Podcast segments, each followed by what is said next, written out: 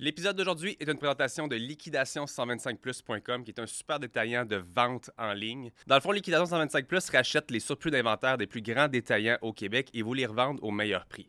Dernièrement, je cherchais des cadeaux pour mes enfants, puis des fois en ligne, je ne sais pas si je me fais avoir, est-ce que j'ai réellement un rabais, mais quand je vais sur liquidation125plus.com, j'ai toujours le meilleur prix et si je fais la comparaison avec d'autres grands détaillants, j'ai toujours l'assurance d'avoir le meilleur prix sur Liquidation 125 Plus. Rendez-vous directement au www.liquidation125plus.com pour voir l'ensemble de leur deal. Un très grand merci à eux de sponsoriser l'épisode d'aujourd'hui.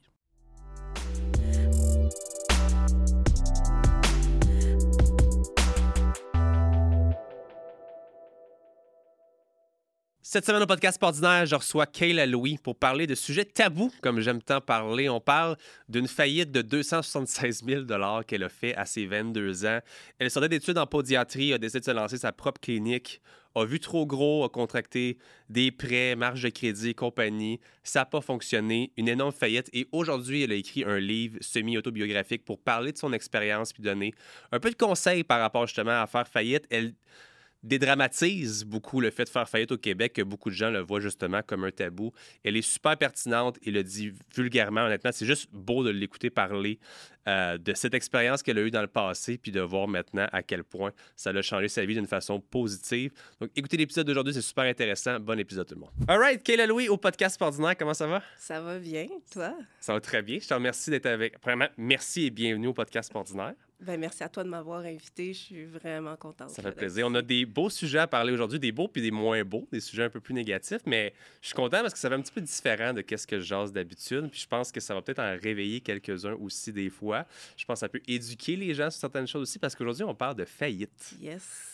Toi, tu es assez verbal sur les réseaux sociaux. Je veux dire, tu en parles ouvertement que tu as fait une grosse faillite dans ta vie. Je, veux pas qu'on aille trop vite là-dedans parce que c'est quand même comme l'événement de ta vie, je pense, de, tes, de ta vingtaine. Avant qu'on rentre dans tout ça, veux-tu quelque chose à boire? Là, il est quoi? Il est 9h30. J'ai des sangrias ici. Il est peut-être tôt un petit peu pour boire ensemble, mais je veux juste quand même qu'on salue nos amis de Stalaconé qui nous offrent les sangrias aujourd'hui. J'en prendrai bien une, mais 9h30, les vacances de Noël sont finies pas mal. c'est un peu tôt pour moi aussi. Sinon, il y a Mindblow qui est ma boisson énergisante si jamais tu veux essayer. Il y a deux saveurs, c'est pink limonade ou original si tu es une consommatrice de boisson énergisante. Sinon, tu peux rester à l'eau euh, avec grand plaisir. Puis si tu prends quelque chose, je vais te suivre avec plaisir aussi. Excellent. Je veux qu'avant qu'on rentre dans le processus de faillite, tu avais 22 ans, ta vie allait très très bien, tu étais aux études. Peux-tu nous parler un petit peu de comment ça a commencé dans le sens où tu étudiais en podiatrie, c'est bien ça, je vais pas dire pédiatrie, non, podiatrie. podiatrie. Ça, c'est les pieds. Exactement. Il y a une différence d'une lettre, mais elle est très, très importante. right? Euh, ta vie allait bien. Parle-moi un petit peu de ce, moment-là dans ta vie. Oui, ben en fait, euh, ça faisait... C'est quatre ans d'études, la médecine podiatrique. Euh, puis je compare souvent ça à, la médecine dentaire, dans le sens qu'il y a beaucoup de gens qui pensent que tu as besoin de passer par la médecine pour aller en podiatrie, mais c'est pas ça. C'est directement après l'université, tu peux choisir euh, ce programme-là.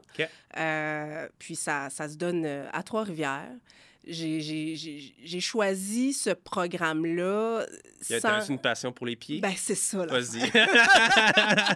j'ai rien contre les pieds. Vas-y, vas-y. c'est juste que euh, on reste dans le domaine de la santé, dans la médecine, dans le, bien-être, traiter les gens, la biologie, puis j'ai pas de réel intérêt pour ça, malheureusement. J'ai été là-dedans parce que mes deux parents sont dans le domaine de la santé. OK. Mes deux parents sont chiropraticiens. Euh, mes deux parents aussi avaient leur propre clinique chiropratique. Donc, deux entrepreneurs dans le domaine de la santé. C'est le modèle, c'est là-dedans que j'ai grandi. Puis, pour moi, ben, ça allait un petit peu de soi. Je me suis laissée influencer par ça. Ça Ouais, exactement. Puis, mes parents m'ont pas mis de pression, là, pas du tout. Euh, mais je me disais que, bon, je, vais aller là-dedans. J'ai des bonnes notes en plus à l'école. C'est un programme qui est contingenté. Puis, souvent, euh, à l'école, ben, quand tu as des bonnes notes, on te dit, ben, va en médecine. Ah, deviens vétérinaire, deviens, euh, pharmacien, tout ça. on dirait qu'on ne donne pas d'autres options nécessairement. Et en même temps, c'est pas parce que tu as des bonnes notes que il faut que tu ailles là-dedans. Ça te tente hein, aussi, Oui, c'est ça. J'en suis la preuve. je pense que ce qui est important à la base, c'est de vouloir aider les gens, soigner les gens, euh, être vraiment intéressé par le corps humain, puis explorer tout ça. Je sais pas si, je sais pas s'il y a un podiatre qui est passionné de pied dans la vie. Je sais pas si c'est comme un quelque chose Ben de son oui. enfance qui a dit Il me semble que je suis très près de ses pieds, je vais aller étudier là-dedans. Ben, c'est que ça reste assez large, la podiatrie, là, même si c'est juste les pieds. C'est, toute la compréhension de la biomécanique du corps, de la démarche. Euh, on passe euh, nos journées hein, sur nos pieds. Ouais. Euh, puis sont souvent, il y a souvent des premiers symptômes de d'autres maladies plus graves qui se présentent au niveau des pieds. Donc, c'est, un monde, là, la, la podiatrie. Puis oui, oui, je te confirme qu'il y a des gens qui, qui trippent là, trippent sur les pieds. pieds. C'est pas Je- moi, je- mais il y en a. des gens qui ont des fétiches sur les pieds. Là, Oui, si on parle de, de- docteur des pieds, je ne savais pas, mais Ouais, je suis ouais. pas en train de, de, de rire de ce métier-là, pas du tout. Mais là, dans le fond, tout ce qui est école, ça a très bien été. Fait que tu as fini, tu as été. As eu ton diplôme en podiatrie, Tu sais, tu moi, pouvais j'ai- exercer. Ex- oui, exactement. Puis, tu sais, j'ai toujours aimé l'école. Euh, ça, ça me dérangeait pas. J'aime ça apprendre. Quand j'ai eu mes premiers stages, là, je, je sentais que j'étais pas si excitée que ça. Mais tu sais, quand tu as déjà le trois quarts de ta formation de fait, tu es comme, bon, hein, c'est, euh, je vais continuer. Puis peut-être une fois, là, sur le marché du travail, quand je vais être vraiment autonome, euh, ça va être autre chose. Euh, donc, euh, juste avant de graduer, en fait, j'ai commencé à écrire mon plan d'affaires, à chercher un local. OK. Ouais, À ce point-là, là? ouais, on était en, à l'automne 2011, puis je graduais en juin 2012. OK. Donc, euh, j'avais trouvé un super beau euh, local euh, à Rosemère, pas loin d'ici, d'ailleurs. Puis, j'ai commencé la recherche de mon financement à l'hiver euh, 2012. Puis, j'étais all-in, focus. Il n'y avait rien d'autre pour moi. Il n'y avait pas de, de je m'en vais travailler pour quelqu'un d'autre. C'était j'ouvre ma clinique. Fait que tu l'as même pas fait. T'as- T'as jamais été podiatre pour quelqu'un d'autre. Par la suite, oui. OK. On, Mais peut à être ce moment-là, oui, c'est ça. Fait que dans, le fond, dans le fond, là, tu sors de l'école. Tes Ouais. parents t'ont-tu aidé un petit peu dans le processus de. Oui et non. Mon père était à l'extérieur du pays, donc euh, il m'a pas. euh, je lui parle de temps en temps, tout ça, là, mais il m'a pas vraiment aidé. Ma mère, elle m'a aidé parce qu'au début, même, là, je voyais comme trop gros. Là, je voulais carrément acheter un immeuble commercial puis le rénover. J'étais loin là, dans mes affaires. Fait elle, elle, elle m'accompagnait là-dedans. J'avais visité des, des immeubles commerciaux et tout avec elle. Mais je l'ai un peu comme reviré de bord, si on veut. Euh, J'étais tellement certaine que la podiatrie, il y a une grosse demande, ça va marcher, je vais faire du cash. Puis elle, elle émettait quelques doutes par rapport à mes démarches. Puis moi, du haut de mes 22 ans, je connais tout de la vie. J'ai un petit peu d'ego mal placé, peut-être. Euh, je lui disais, euh, tu sais pas de quoi tu parles, tu sais, je sais où est-ce que je m'en vais. Ok. Fait que ça, ça a fait que elle a voulu être là pour moi, mais je l'ai pas laissé euh, être là. Ouais. Juste un petit mot pour le sponsor du jour qui est Renard Boucherie en ligne. Je vais pas me cacher avec la boîte ici. Renard qui est dans le fond une possibilité d'acheter votre viande directement sur leur site web. Moi, ce que que j'aime, je suis un gros mangeur de viande dans la vie. Mais quand on va à l'épicerie, vous le savez comme moi, des fois, trouver la belle pièce de viande, c'est assez difficile. Puis c'est pas compliqué. Là, il m'a donné la crème de la crème. J'ai du wagyu japonais ici. Du filet mignon wagyu juste là. Puis mon Dieu, le mastodonte qui est là. Un tomahawk wagyu. Il y a plusieurs différentes possibilités de combinaisons de viande. Ils ont des boîtes spécifiques, ils ont des boîtes en semence durant le temps des fêtes aussi. Fait que si vous allez voir ça, allez voir sur Boucherie Renard et utilisez le code pas ordinaire 10 pour 10% de rabais. Merci à Renard de sponsoriser l'épisode d'aujourd'hui.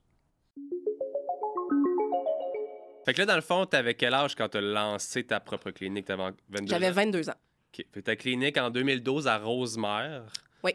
Puis là, de ce que je lis bien, pour une clinique à Rosemère et une autre en 2013 à Sainte-Anne-des-Plaines. Fait que t'avais Ouais. deux cliniques. J'ai j'ai commencé par celle de Rosemère, qui était la, la plus grosse, le, le point euh, central.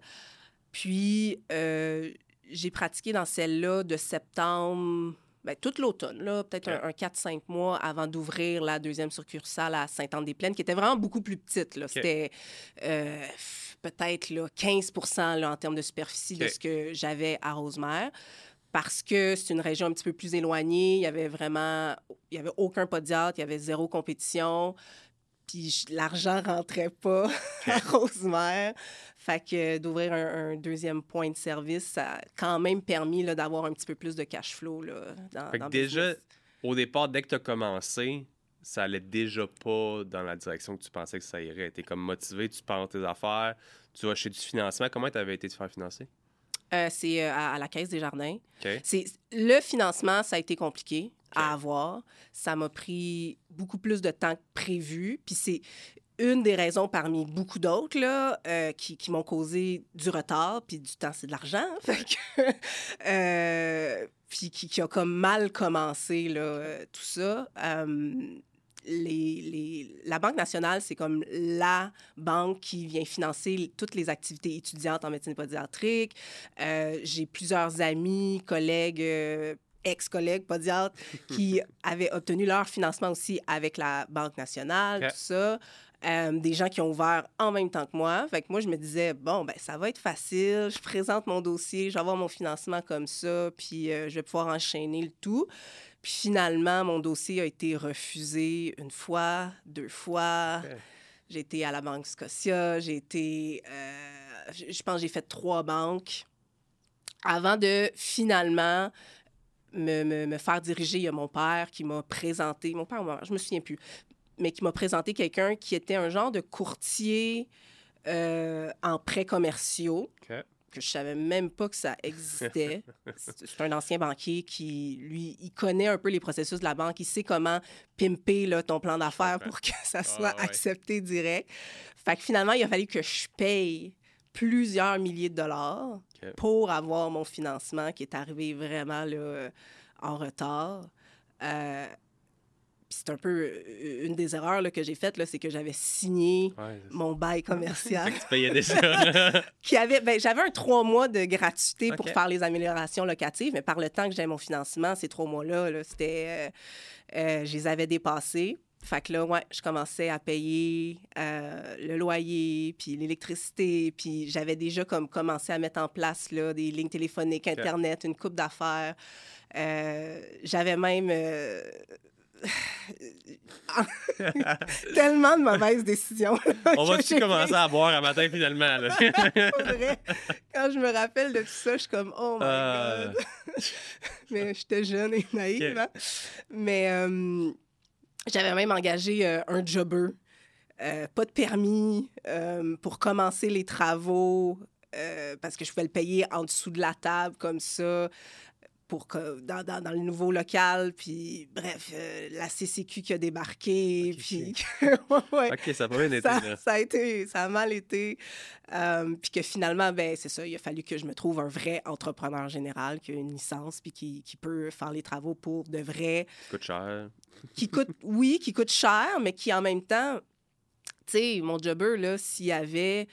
Euh, brisé quelque chose. Pas d'assurance, Pas d'assurance je me serais retrouvée là, dans, dans du gros, euh, dans la grosse merde.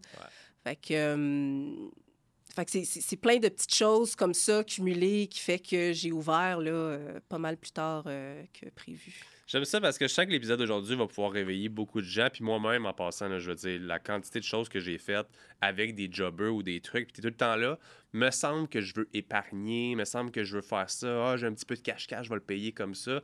Mais tu penses jamais parce que tu te dis, un peu comme dans n'importe quelle situation, ça m'arrivera pas à moi. Ouais. Puis ça prend juste un tuyau de percée ou quoi, puis que comme c'est assez fou la rapidité à laquelle les problèmes peuvent arriver. Les solutions, c'est beaucoup plus difficile de les trouver, etc. Fait mm-hmm. Je pense peut-être en réveiller quelques-uns. Puis souvent, je fais la comparaison de les gens veulent acheter une table, ils veulent l'acheter pas cher parce qu'ils veulent que ce soit rapide et que ce soit pas cher. Mais après un an à brise ou un tout égratigné ou whatever, tandis que si tu aurais mis un peu plus d'argent ou pris un peu plus de temps pour tes recherches de table, tu en aurais peut-être une qui t'aurait duré pendant 15 ans. Fait comme, j'aime voir la différence souvent comme ça parce qu'en affaires, en tout cas, je pense qu'on est pas mal similaire là-dessus. On veut tout très rapidement. Puis ça vient des fois où. Toi, tu l'as vécu comme moi, là. je pense que ça vient un petit peu au détriment. Puis justement, tombons dans le vif du sujet. Ça n'a pas bien été. Ça a continué de pas bien été. Puis tu as fait une faillite de 276 000 en 2013. Ouais. Un an après l'ouverture de ma clinique. Ça me stresse juste d'en parler. OK? ça me stresse juste d'en parler. Fait que je te laisse peut-être me raconter un petit peu. Je, je sais que ça n'a pas bien été. À quel point ça a continué de pas bien, pas bien aller par la suite? La clientèle venait pas? Qu'est-ce qui se passait? La clientèle n'était pas au rendez-vous. J'avais cette croyance-là que parce que j'étais du domaine de la santé puis que la podiatrie avait beaucoup de demandes, euh, que ça allait venir tout seul. Euh, c'est sûr que j'ai fait un petit peu de publicité. J'ai tout fait, là, les, les accroches-portes, les flyers, les pages jaunes, euh, site web, Google AdWords, euh, tout ça. mais ça l'a été très lent là, de, de, bâtir cette, cette clientèle-là. Puis les, les, mensualités, les paiements, eux, ils s'accumulaient. puis, en termes de ce que j'avais budgété comme frais d'opération, ben finalement, c'était pas du tout ça. Là. Ça, ça me coûtait pas mal plus cher que ce qui était prévu. puis, j'étais dans un local qui était très grand. J'avais plus de 1000 pieds carrés et j'en utilisais 30 40 parce que j'avais pas les sous pour aménager comme il faut tout le reste. Donc, y avait-tu des gens, pardon de t'interrompre, qui travaillaient avec toi ou t'étais... J'étais tout seul. Ouais. Il y, a, eu une infirmière euh, qui faisait des prises de sang qui est venue pendant euh, quelques temps. Fait bon, j'avais un petit, euh, petit revenu de tout ça. Mais ça fait que il y avait beaucoup de pieds carrés que je payais pour absolument rien. puis je m'étais pas nécessairement bâti un, réseau d'affaires non plus dans la région. J'étais très... L'affaire, c'est que peu importe le domaine dans lequel tu pars en affaires, tu es comme obligé de devenir un vendeur. Pas le choix. Pas le choix. Puis ça, je l'étais pas du tout. J'étais très timide, très renfermée. J'avais de la misère à faire du small talk. J'avais de la misère à bien vulgariser les problématiques, à présenter tout euh, le, problème, les solutions avec confiance. Je pense que les patients le ressentaient, ça. Euh, donc, tout ça combiné là, ensemble a fait que je grugeais dans ma marge de crédit, puis je grugeais, puis je grugeais, puis à un moment donné, il n'y en a plus, là. Il n'y en a plus de sous. Puis qu'est-ce que tu penses qui a fait que tu t'es rendu à ce point-là? Je veux dire, là, on comprend. Je pense que tu étais peut-être un petit peu trop gros, trop vite. Je pense qu'en même temps, il y a des skills, peut-être, de. Je vais pas dire des personnalités, parce qu'aujourd'hui, tu as l'air ultra easygoing, tu fais du contenu, tu fais des choses. Évidemment, en 2013, 2012, c'était pas la même réalité qu'aujourd'hui. Je veux dire, aujourd'hui, je pense qu'être un vendeur, c'est toujours super important. Mais tu aurais pu avoir un TikTok, un Instagram comme tu fais en ce moment, puis être la référence des podiades qui donne des conseils, puis que les gens viennent vers toi, puis que c'est du marketing organique incroyable en ce moment qu'on n'avait pas vraiment en 2012-2013. En tout cas, pas au même niveau qu'en ce moment. Il y avait Facebook, mais c'est à peu près tout. Ça pognait plus des vidéos Facebook dans ce temps-là qu'aujourd'hui mais c'était pas TikTok, c'était pas, c'était pas le même genre de visibilité en général non plus. Fait que, y a-tu d'autres choses que tu penses qui ont peut-être contribué à cette faillite-là très rapide aussi?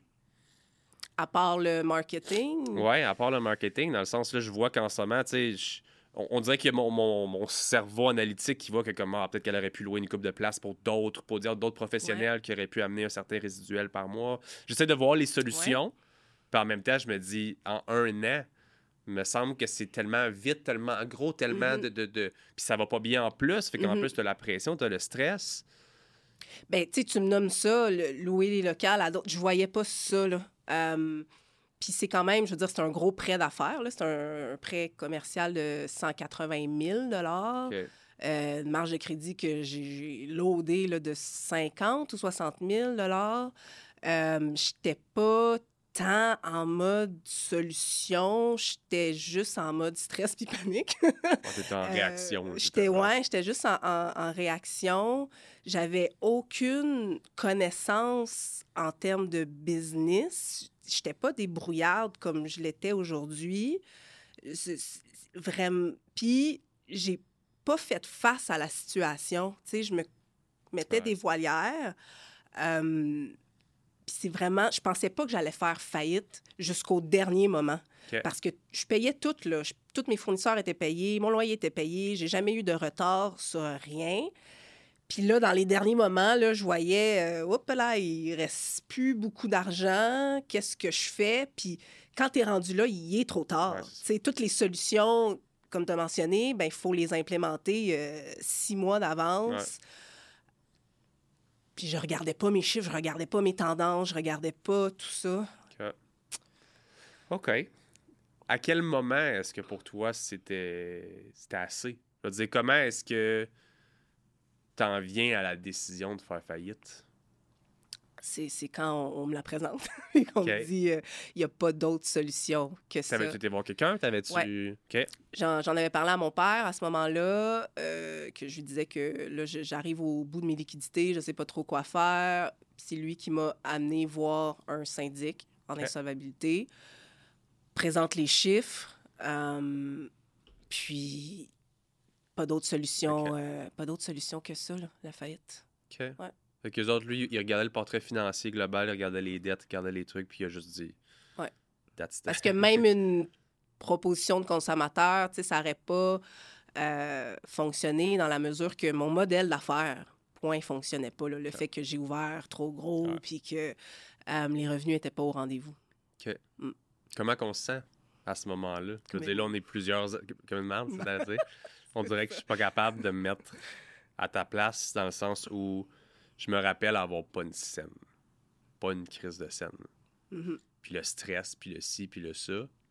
On dirait que faillite, je sais pas si surtout au Québec, il y a beaucoup de gens qui disent ça qu'au Québec, on est très difficile envers la faillite. On dirait qu'il y a des gens aux États-Unis que c'est comme le quotidien. Là. Nous, ici, on est très dur. Aux États-Unis, là, c'est un peu glorifié la faillite. C'est comme un passage obligé comme entrepreneur. C'est comme, t'as fait faillite, good, OK. Ça veut dire que t'as as essayé des affaires, t'as appris, maintenant tu peux passer au prochain niveau. Tandis qu'ici, il y a beaucoup plus de jugement par rapport à ça. On n'en on en parle pas. C'est euh, relativement euh, tabou. Puis on, on, te fait sentir que t'as été stupide là, si t'as fait faillite. Fait que tu sentais comme une marde, et tu capable de mettre d'autres mots là-dessus, dans le sens où, tu sais, il se passait quoi à ce moment-là? Je veux dire, est-ce que d'un coup, quand tu fais faillite, qu'est-ce qui se passe? Que tu fermes? Que tu. Euh, oui et non. Vas-y. Ben, par rapport à comment. J'ai commencé par rapport à comment je me suis sentie. J'étais probablement la première et la seule podiatre qui faisait. qui a fait faillite, là, à ce moment-là. Euh, je voyais mes collègues pour qui ça allait relativement bien, puis je comprenais pas pourquoi moi ça fonctionnait pas, puis pour eux ça fonctionnait. Puis par la suite, je, tu finis par comprendre que des fois les gens ils disent pas tout, puis ça allait peut-être pas si bien que ça euh, euh, chez les autres. Fait que je pensais que j'étais le problème, que j'étais un échec, que vraiment j'étais juste, juste pas bonne là, point. Par la suite, en termes du processus euh, de faillite, ben, le, premier syndic que je suis allée voir, finalement, c'est pas avec lui que, que j'ai fait affaire. Euh, un peu comme n'importe quel professionnel que tu choisis, il faut qu'il y ait une petite, euh, petite chimie, là, quelque chose qui se passe, une, confiance, là, en fait, là, qui, qui, est gagnée. Fait que ça n'a pas trop cliqué. J'ai été en voir un autre, finalement, mais il est venu à la même conclusion, évidemment. pas changé. non. Mais euh, en fait, j'ai organisé mes affaires. J'ai pas été dans les règles de l'art, je pense, mais j'ai organisé mes affaires pour quand même pouvoir continuer à pratiquer par la suite. Donc, à partir du moment où est-ce que j'ai su que je m'en allais faire faillite, ben j'ai été magasiner un autre local commercial plus petit. Euh, j'ai engagé des, des, déménageurs. En arrière, j'ai commencé à faire tous mes changements euh, d'adresse. Euh, puis je savais que, par exemple, le lundi, j'allais faire faillite. Bien là, le, samedi puis le dimanche, sans dire à mon propriétaire actuel, j'ai je suis allée tout déménager dans, dans mon nouveau local. Hey! Parlant de jobber, là. ouais. Euh... um... C'était-tu une... Pardon, encore de t'interrompre. C'est une, une faillite personnelle? Oui. Parce que à ce moment-là, comme podiatre, légalement, j'avais pas le droit de m'incorporer. Donc, nécessairement, tout était à mon nom propre. C'est juste venu quelques années plus tard, la possibilité d'incorporation. Puis souvent, là, même quand tu fais, même quand tu es incorporé, même quand tu fais une faillite euh, au niveau de ta compagnie, souvent, là, t'es cop. À partir du moment où est-ce que tu es administrateur de ta compagnie, tu es responsable de certaines dettes. Euh, donc, euh, c'est pas rare que les deux, la compagnie fait faillite, finalement, la personne a fait faillite ou finit en proposition de consommateur. Donc, oui, ça, a été, euh, ça a été une fête euh, personnelle. OK. Fait que justement, là, tu trouves un nouveau local. Oui. Fait que tu continues d'opérer, en tout cas d'essayer d'opérer à Guest, parce que là, je veux dire, ça n'a pas fonctionné à un endroit. Y a-tu quoi de différent qui fait que ça fonctionne à l'autre? C'est que ça me coûte pas mal moins cher. OK. Ouais. Un peu moins de stress de ce côté-là. Oui, puis de- un, un peu, euh, un peu moins de stress, euh, dans le sens où, le, le- je- mm, en termes de chiffre d'affaires, ben, je pouvais avoir le même chiffre d'affaires, puis quand même me dégager un revenu à ce moment-là parce que j'avais réduit considérablement mes, euh, mes dépenses. OK. Euh, puis, je, je, je me souviens plus où est-ce qu'on on, on allait là, euh, avec ça, mais Ma prochaine question, puis aller directement comme ça, c'était à savoir là, tu fais faillite justement, tu continues d'opérer. mhm. Qu'est-ce qui se passe quand tu fais faillite? Je veux dire, là, bam, quelqu'un te dit qu'il faut faire faillite. Premièrement, comment tu fais faillite? Puis une fois que c'est fait, il, se passe quoi dans tes comptes? Il se passe quoi dans, Mhm. dans- le fait que tu puisses continuer d'opérer? il- ben, tu es obligé de changer de compte. Explique-moi de ça. Parce que moi, je suis fourré raide. Ouais, Je suis comme, quand tu décides de faire une faillite, Ouais.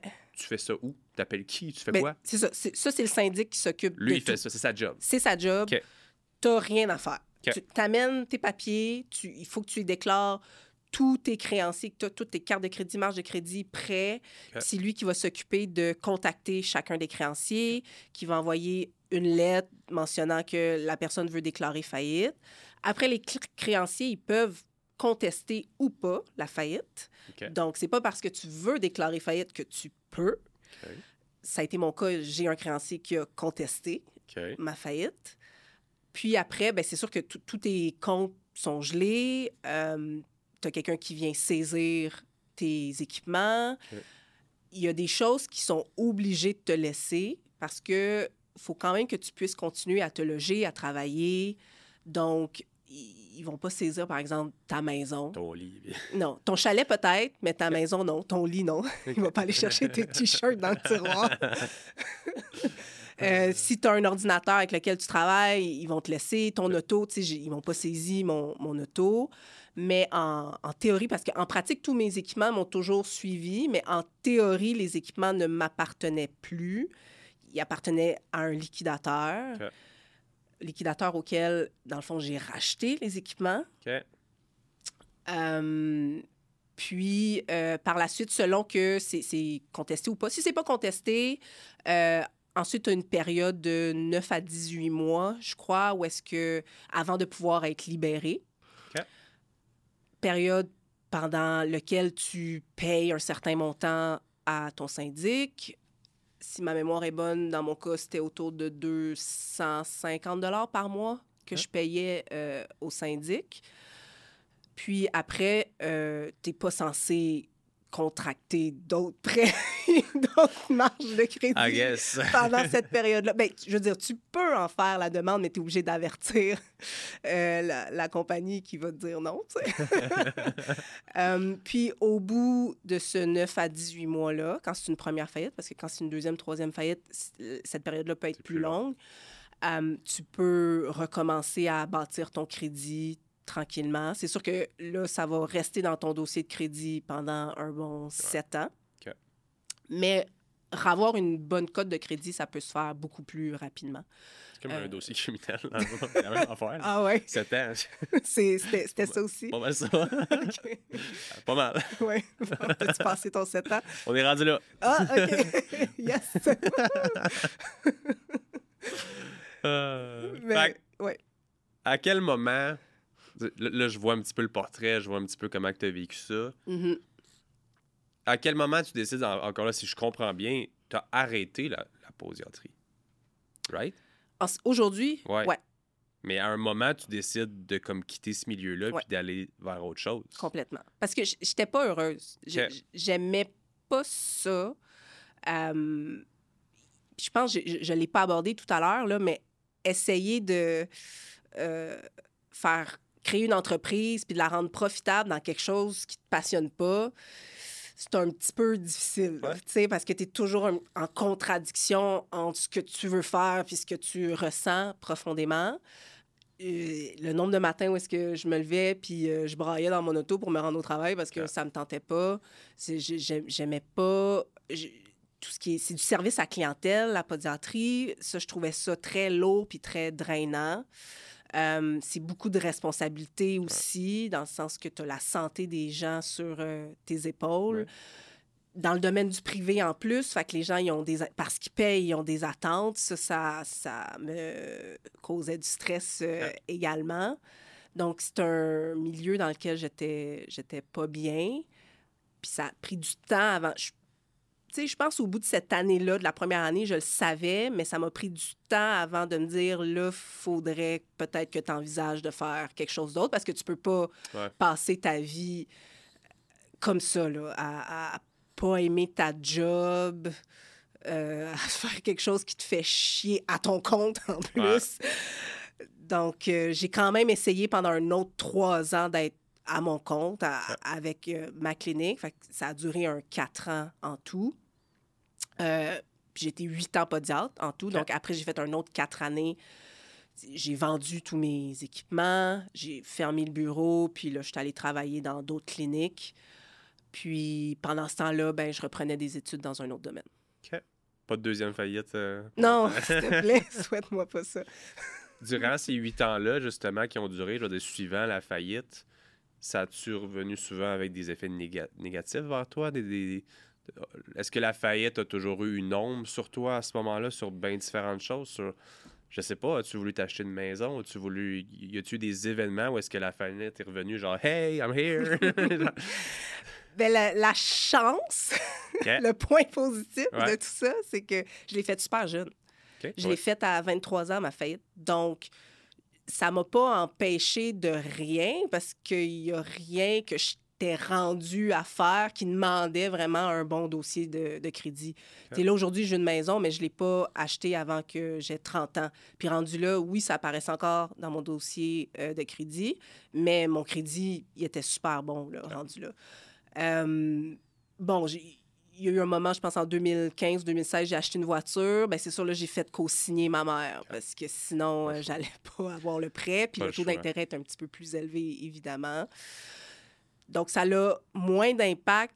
Tant qu'à faire faillite, fais le jeune.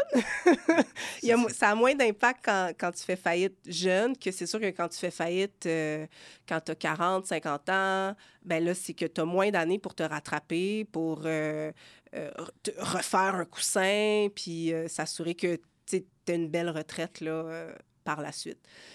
Fait que l'impact financier a été dans mon cas, minime, parce que aussi, j'avais rien. Là. Je vivais en appartement avec mon conjoint de l'époque. Euh, j'avais juste une petite auto.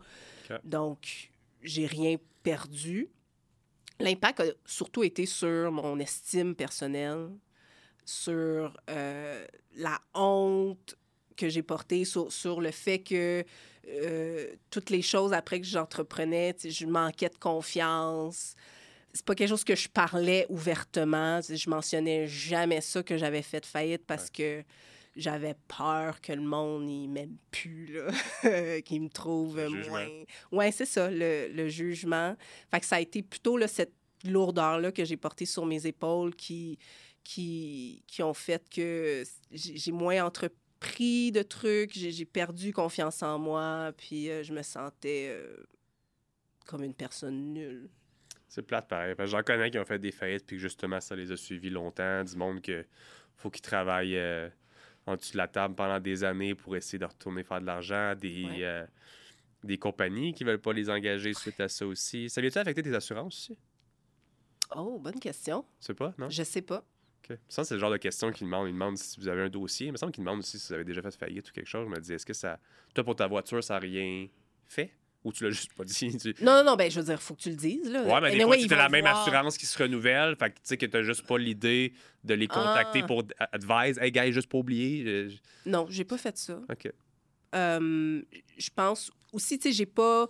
J'avais des assurances avant de faire faillite, puis j'ai juste continué, tu sais, assurance vie, assurance maladie grave, euh, tout ça. Je les ai pas appelés, pour dire, hey, j'ai fait faillite. By the way. je pense que si tu as besoin de souscrire à une nouvelle assurance, là, de toute façon, j'imagine qu'ils font une enquête euh, de crédit. Fait ils vont le voir. Euh, mais non, c'est ça. Je, le, le, le, le, pourquoi aussi que je parle, j'en ai pas parlé pendant longtemps parce que j'en avais honte et tout ça. Puis aujourd'hui, je suis très vocale par rapport à ça parce que je suis comme tannée de. de, J'étais tannée de cette lourdeur-là. J'étais tannée du jugement euh, des autres. Il y en a du jugement, mais aujourd'hui, comme j'ai confiance en moi. J'ai, contrairement à bien du monde, j'ai essayé quelque chose. Je suis partie en affaires, puis ça n'a pas marché. And so what? Dans le sens, il y a plein de gens à qui ça leur arrive. Il y en a beaucoup plus qu'on pense qui font faillite, autant faillite euh, commerciale que euh, faillite personnelle. Euh, puis chaque situation est unique, puis on peut pas juste juger quelqu'un par rapport à ça.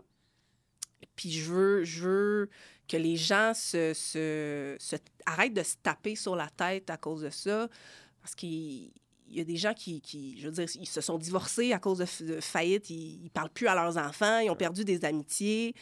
Tout ça pour une question de d'argent, puis de, de, culpabilité, puis alors que hum, c'est pas grave. Avant qu'on aille un petit peu plus loin dans, tout ça, puis dans comment tu, tu le verbalises aujourd'hui, je te pose une question, tu me dis si tu veux y répondre, voilà, ça me dérange pas. On dit souvent que justement à l'école, on n'en prend pas assez sur tout ce qui est finance, sur planifier un budget, sur la valeur de l'argent. on apprend des choses qui sont théoriques, qui sont mathématiques, qui sont aussi ça. As-tu grandi avec des parents quand même, excuse-moi de le, poser la question, fortunés un peu? Oui. Du fait qu'ils sont dans un milieu comme ça. Est-ce que tu sens que tu n'avais peut-être pas les skills par rapport à gérer un budget, à peut-être la valeur de l'argent? Je sais pas quel type d'enfant tu as été avec tes parents. Est-ce que tu as été très gâté? Est-ce que tu as whatever? Est-ce que toi, tu sens qu'au moment où tu te lances en affaires, tu n'es pas équipé pour gérer quelque chose que tu dois sortir 180 000 en prêt puis 50 000 de marge? Parce que ça, je pense qu'avec l'âge, qu'on doit même avoir nos appartements, on qu'on commence à avoir une valeur de mm-hmm. l'argent. Est-ce que tu sens de même quand tu sors de l'école, tu sors de chez tes parents, tu n'avais peut-être pas cette valeur-là de l'argent qui était Définitivement. Ready? Ouais, non. Je l'avais pas. J'ai. Mes parents. Oui, là, je viens d'un. J'ai une enfance aisée jusqu'à l'âge de. Jusqu'à ce que mes parents divorcent, puis là, un, petit peu moins, un petit peu moins aisé, mais euh, mes parents m'ont pas tellement éduqué euh, à la valeur de l'argent, euh, à comment bien gérer ça, comment planifier, faire un budget, REER, CELI. C'est toutes des choses que j'ai fini par apprendre par moi-même parce que je me suis intéressée au sujet puis j'ai lu là-dessus. L'école, euh, ce qui est dommage, c'est qu'en podiatrie, comme 90% des podiatres sont soit travailleurs autonomes ou ils ont leur propre business. Et c'est un sujet qui n'est pas suffisamment abordé. On a un cours de comptabilité slash entrepreneuriat, mais c'était donné par un comptable qui avait pas une, Il connaissait pas très bien la réalité là, de, du domaine de la santé puis de, la podiatrie. Donc, j'ai pas appris grand-chose là-dessus. J'ai appris à faire un plan d'affaires, mais ça, une fois que c'est fait, là, ça, c'est le début. Là. Le reste... Hein. Ouais, c'est ça. Puis l'autre chose aussi que je déplore, c'est qu'on n'apprend pas suffisamment à dealer avec les gens. Quand quelqu'un arrive avec une problématique, 50% euh, c'est de comprendre ce qui se passe au niveau de son pied, puis de savoir quoi faire pour son pied. Puis 50% c'est être en mesure d'analyser la personnalité de la personne, puis de, de, savoir comment amener les choses, puis comment discuter. Puis, tu sais, on a eu un cours de psychologie on parlait de la théorie de Freud. Super, c'est super intéressant, là, sincèrement, mais dans le, au jour le jour, dans le quotidien, je savais pas comment gérer certains types de personnalités. Là. Des, des gens qui t'arrivent avec euh, des, des, troubles anxieux, euh, des personnalités limites. Euh, OK, je fais quoi là, avec ça? Puis ça, ça a été un grand, un grand manque ça. Je crois que tu as répondu à la question parce que je pense que quand même c'est quelque chose que oui, les parents devraient voir plus avec leurs enfants, mais l'école aussi, on sait que c'est un sujet que de plus en plus on parle que comme il me semble qu'il doit y avoir des cours, comme dans le temps c'était je sais que c'était une autre réalité dans le temps, mais tu de la lessive, la, cuisine. Coudre un boxeur. Ouais, mais tu sais, c'est ce qui fait que nos jeunes puis nous-mêmes, on a moins de skills aujourd'hui, autres que juste psychologique. C'est super. Ouais. mais d'un point de vue éducatif, de connaître des choses, je me rappelle aussi à 17 ans, partir de chez mes parents, puis fuck, je connais rien à la vie. Mm-hmm. Non. Je peux bien pas avoir une scène parce que je des connais impôts? ça. Puis je veux dire, tu, dépenses plus aveuglément aussi. Comme je peux pas imaginer avoir 180 000 de dettes derrière moi. Je peux pas imaginer. Mm. Encore aujourd'hui, Là, c'est un trait de personnalité. Je suis un gars. euh, T'aimes pas ça, là, avoir. euh, J'aime ça jouer un peu avec la dette, Ouais. mais comme j'ai des skills à apprendre aussi là-dessus. là. Comme je suis très, euh, très conservateur, on va le dire comme ça. Il y en a qui jouent avec ça comme si c'était Monopoly puis pas de stress parce qu'ils le maîtrisent. Comme il y en a Mhm. d'autres qui dépensent aveuglément, puis c'est quand ils se ramassent que leur marge est Ouais. chaque semaine dans le rouge. En tout cas, c'est du stress ouais. que je me sens pas capable de vivre dans ma Ben là, aujourd'hui, je, je suis plus capable de vivre ce stress-là. Dès que j'ai un peu de dette, là, je suis comme, oh mon Dieu, il faut que je rembourse le plus rapidement possible. J'ai été traumatisée là, de ça. Fait qu'aujourd'hui, je suis rendue là, très conservatrice. Sais, là, avec mon conjoint, il faut qu'on envisage d'acheter un, un nouveau véhicule euh, au printemps prochain. Là, je Hi, là, euh, on n'achète pas du neuf, il faut trouver quelque chose là, de pas trop cher. Ouais. Je veux pas de dette. C'est fou comment c'est tabou, c'est fou. Ouais. Tu sais, je me rappelle juste de parler avec mes parents de marge de crédit ou de whatever, puis j'étais comme, tu sais, pourquoi prendre l'argent de la banque si tu peux prendre la tienne? Puis de, tu sais, c'est des concepts que, encore une fois, on maîtrise beaucoup moins aujourd'hui, je Mhm. trouve. Que peut-être que eux, dans leur temps, ou whatever, il y avait une autre réalité. Puis encore là, je suis d'une famille très, euh, comment tu dis ça, famille moyenne? euh, Ouais, Ce que je veux dire, le salaire moyen? Ouais, Euh, classe moyenne. Classe moyenne, voilà. Fait que ça arrivait qu'ils devaient mettre des paiements sur la marge Mhm. à, à mon regard aujourd'hui, j'étais comme. Encore aujourd'hui, je suis comme pourquoi est-ce qu'il devait aller jusque-là? Mais c'est très tabou de parler de ces choses-là Mhm. parce que c'est la réalité de beaucoup, beaucoup de Québécois, puis de gens, Mhm. de Canadiens, puis de gens dans le monde, tout simplement. Ouais. Que des fois, il y a peut-être des gens qui dépensent plus gros que qu'est-ce qu'ils gagnent. Beaucoup. Beaucoup, beaucoup, qui beaucoup. vivent sur leur marge de crédit, puis qui prennent du crédit pour payer d'autres crédits. Il y en a beaucoup. Oui. C'est très tabou d'essayer de parler ça puis d'essayer d'éduquer les gens à ça. Puis il y en a d'autres comme moi qui ont, qui ont ultra peur de mettre des choses sur crédit Mhm. ou que whatever. Puis au contraire, ben, ça va affecter mon crédit, ça le bâtira pas assez ou whatever. Tu sais, là, Ouais. Mais je pense que c'est mieux ça que Oui. le contraire. Si tu es capable de gérer cette pression-là puis ces Mhm. trucs-là, puis que tu es outillé à le faire, je pense qu'il n'y a aucun problème. Ouais. Encore aujourd'hui, à presque 30 ans, je me sens pas encore assez outillé, puis c'est dans mes, disons, mes résolutions 2024 de continuer de m'éduquer davantage sur tout ce Mhm. qui est finance, etc., parce que je me sens pas assez... euh, Solide, ouais. connaissant. Tu sais, j'ai mes conseillers financiers, j'ai mes trucs, j'ai mes placements, j'ai mes trucs qui sont bien gérés. Ouais. Mais il Mais- faut les comprendre. Il ne faut pas faire aveuglément confiance euh, à ces gens-là. Ouais. J'en avais un conseiller financier, puis finalement, j'ai juste tout retiré mon argent, puis j'ai décidé d'investir moi-même, acheter mes propres actions, tout ça. C'est pas si compliqué à comprendre dans, quand tu es dans une. Euh, quand tu, tu, tu gères pas. Tu sais, je veux dire, si tu es millionnaire, là, puis que autre là, faut que tu des fiducies, là, je dis pas, là, mais. Ouais. Euh, si tu es quelqu'un là, qui gagne un salaire moyen, euh, c'est- pas trop compliqué euh, à comprendre tout ça. Je pense que c'est des... le genre d'affaires que les gens devraient Ouais. s'intéresser un peu plus, puis, puis, puis mieux gérer aussi. Puis pour rebondir sur ce que tu disais par rapport aux gens qui dépensent puis qui vivent sur leur marge de crédit, l'accès au crédit est trop facile. là. Ouais. En ce moment, euh, les banques offrent des cartes de crédit. Ta carte de crédit est aussi grosse que ton salaire annuel. Ça fait aucun sens. Des marges de crédit, des prêts REER, des... Tu sais, il faut, faut savoir dire non. Puis il y a beaucoup de gens qui sont comme Ah, j'ai j'ai plus d'argent, cool. Puis ils disent oui à tout, puis Ouais. toutes les augmentations. Puis c'est là que tu- ça peut devenir euh, dangereux. L'épisode d'aujourd'hui est une présentation de Mindblow Energy, qui est une super compagnie québécoise de boissons énergisantes à base de nootropics, qui sont des ingrédients pour augmenter vos facultés cognitives. Donc, on parle de concentration, énergie, focus, bonne humeur, motivation. Une belle compagnie québécoise à découvrir. Et si vous voulez vous en procurer, rendez-vous au www.mindblowenergy.com avec le code pas ordinaire pour 10% de rabais. Bon épisode, tout le monde. Je comprends qu'on veut profiter de la vie au maximum puis tout, mais comme on dirait que j'ai encore la mentalité, plutôt que je vais partir en voyage, il faut que j'aille les moyens d'aller en voyage. Mhm. Si je dis n'importe quoi, j'aurais 2000 dans mon compte puis que le voyage est 4500, ben je sais qu'automatiquement, je suis à moins 2500. Ouais. Fait que c'est un, gros chiffre dans le sens qu'il y en a, ça peut être à coût de 10$ piastres ou de 50$, Mhm. piastres, mais je sais que la vie est courte, qu'on veut en profiter, qu'on veut tout Mhm. ça. Je sais qu'il y a beaucoup de gens, je le répète encore, qui sont pas assez outillés ou qui sont Mhm. pas prêts à tout ça. Puis après ça, ben, c'est pendant des mois, tu rembourses juste les intérêts, puis tu vois pas la Ouais. fin. Puis c'est là qu'éventuellement, il y en a qui vont faire faillite ou whatever. Ouais. Puis que malheureusement, tu as dit tantôt, c'est pas grave.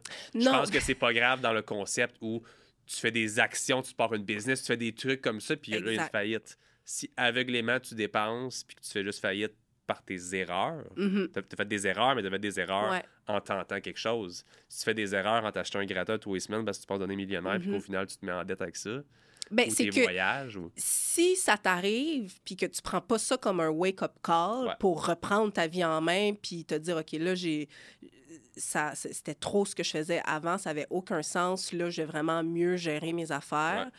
Euh, parce que j'ai parlé là, à des gens, euh, il y a une personne en particulier, euh, c'est un courtier immobilier, puis lui, là, je veux dire, à chaque fois qu'il vend une maison, c'est à coût de 30 000, 40 000 qui rentre one shot dans son compte en banque. Fait que là, il voyait ça, puis il virait fou, là, puis il achetait roulotte, moto, bateau, tu sais, tout ce que tu veux, là. Il partait en voyage, puis au final, il mettait jamais de d'argent de côté pour les taxes, les impôts, puis, puis tout ça. Donc, ça, ça a été des grosses erreurs qu'il a faites, puis il n'a pas eu le choix de faire une proposition de consommateur. Mais pour lui, ça a été son wake-up call. Puis aujourd'hui, il est rendu l'inverse. Il est rendu très conservateur. Euh, il s'assure de mettre, euh, dès que l'argent rentre, il en met une bonne partie de côté. Euh, il check ses, in- ses investissements, il dépense pas trop. Donc, encore là, des fois, quand on dit ça, on- c'est un peu dans le jugement aussi de comme. Ouais, c'est- La, la- la- comprends? la ligne est très, très mince. Ouais, c'est ça. Mais même la discussion qu'on a en ce moment, ça me réveille moi-même, encore une fois, comme je te dis, je veux... Parce que je parle du nez ici, je suis malade, là. Euh, C'est la saison. Ouais, c'est ça. Euh, avec trois enfants. Avec deux enfants. Soit trois enfants. Non, non, pas trois. Euh, je veux avoir plus de connaissances niveau ça. Puis, tu sais, j'ai des amis qui m'en parlent des fois de. Ils ouvrent, mettons, plusieurs comptes dans leur compte en banque pour dire, mettons, un, c'est pour euh, Mhm. les, les, euh, les fonds, le fonds de roulement. Mhm. L'autre, c'est pour les taxes. L'autre, c'est pour les impôts. D'être préparé, c'est des skills comme ça que je veux me permettre d'apprendre davantage aussi. Ou est-ce que je sens que je suis un doer? Je suis quelqu'un qui aime faire de la business, qui aime faire des Mhm. choses. Quand c'est le temps de gérer l'argent, Ouais, tout le côté administratif. c'est moins cool. C'est moins intéressant aussi. C'est moins sexy. Ouais, c'est petites taxes, là. Ouais, Um, ouais. Continuons sur ta belle histoire. Qu'est-ce qui s'est passé par la suite? Tout ça, tu es allé vers euh, quel métier? Euh, j'ai repris des études en mathématiques et informatique.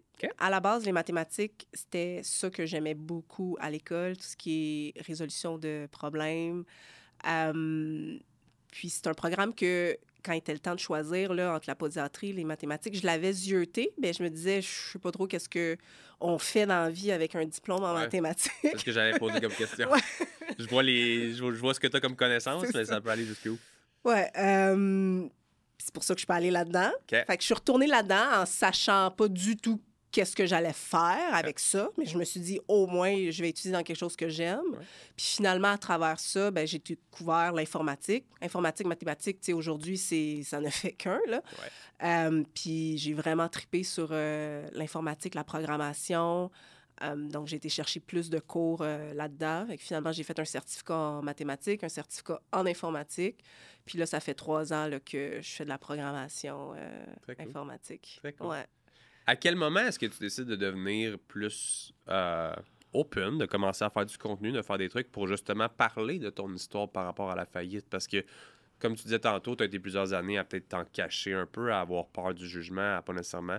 C'est quoi l'élément déclencheur? As-tu parlé à quelqu'un? As-tu, quelque chose qui est arrivé que tu as dit comme moi, je veux aider les gens à, à- à peut-être voir tout ça d'une façon différente? Ça s'est fait euh, graduellement. Je suis pas en mesure de pointer un élément déclencheur. Euh, tranquillement, je commençais à en parler de plus en plus.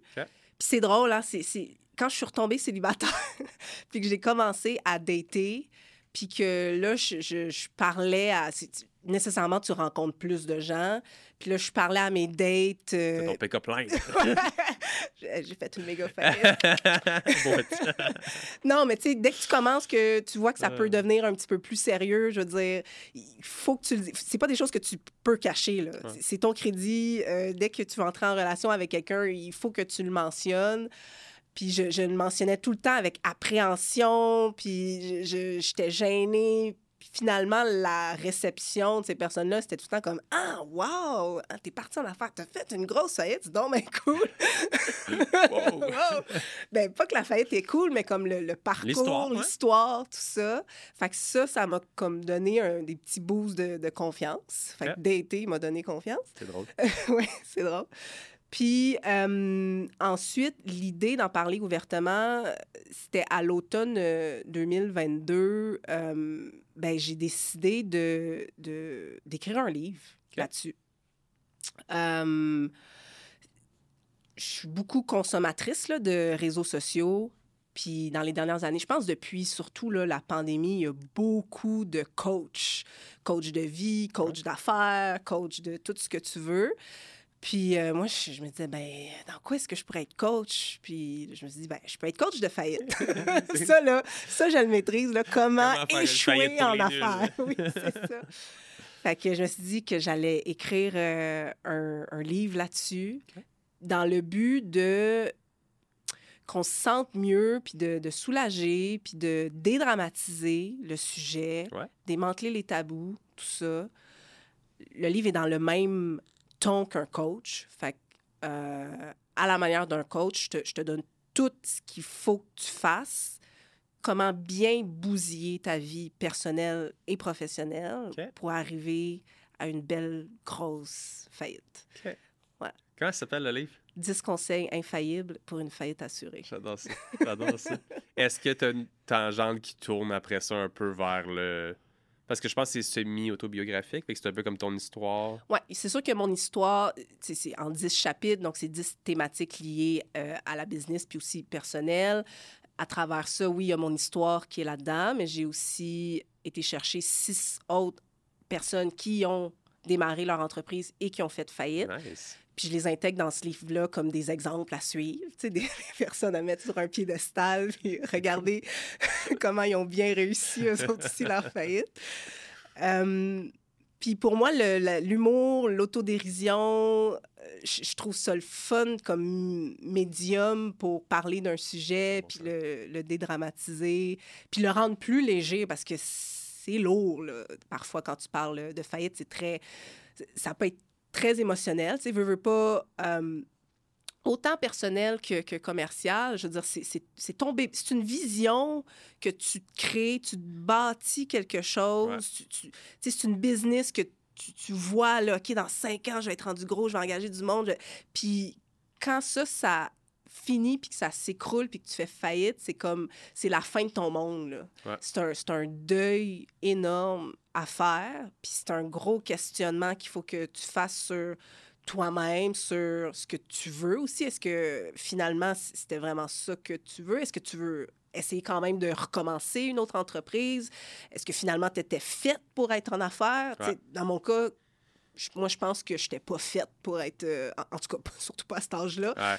Euh, donc, euh, je veux juste mettre un baume là-dessus, faire euh, un petit peu de bien, qu'on en, en rigole pour aider, aider un peu les gens. Là. Le but, surtout de, de, dédramatiser pardon, dans le livre, ou c'est aussi d'amener une petite tangente éducative vers quoi faire après une faillite, ou c'est plus vraiment axé sur... C'est vraiment axé sur tout ce qui se passe avant la faillite.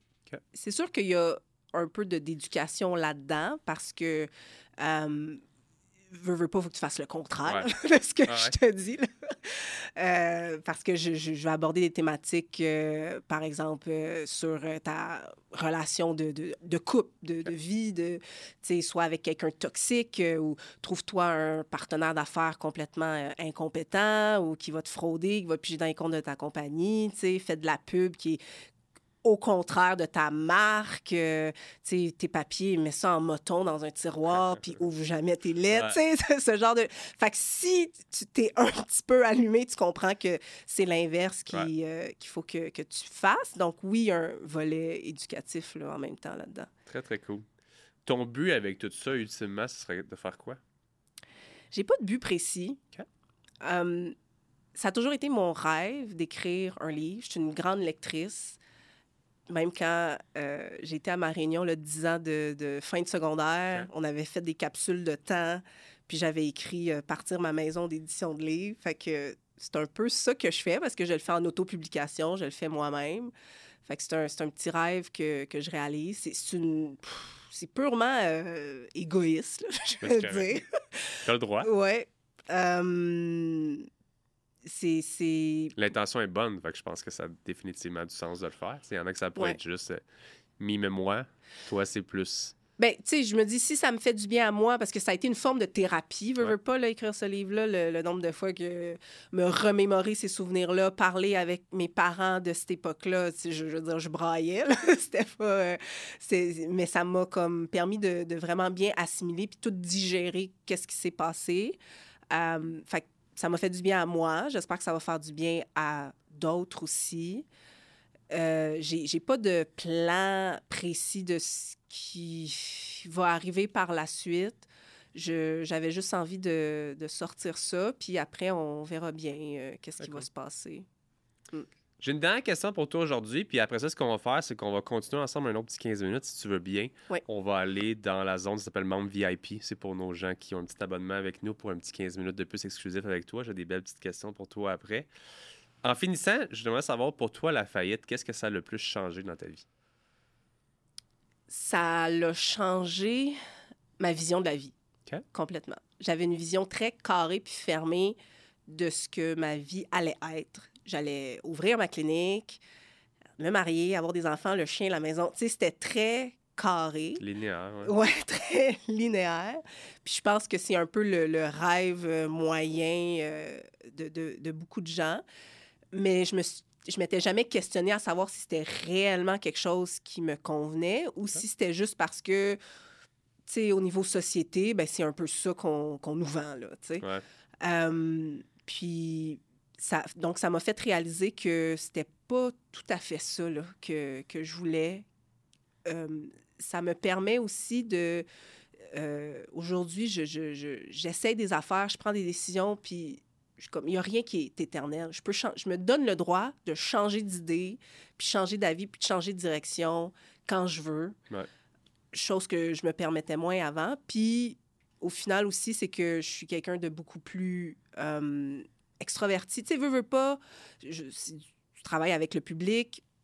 Ça m'a forcé à sortir de ma coquille, à être beaucoup plus, euh, tu sais, avoir de la facilité sociable, c'est ça que je cherchais euh, comme mot.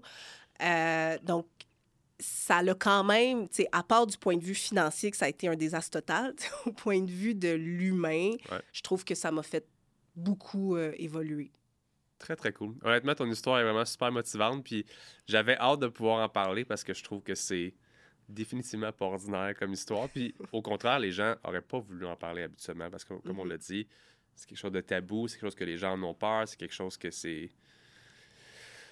Je sais pas, c'est zone grise, Ouais. disons-le Ben, comme le- ça. le- les gens veulent pas que le focus soit là-dessus.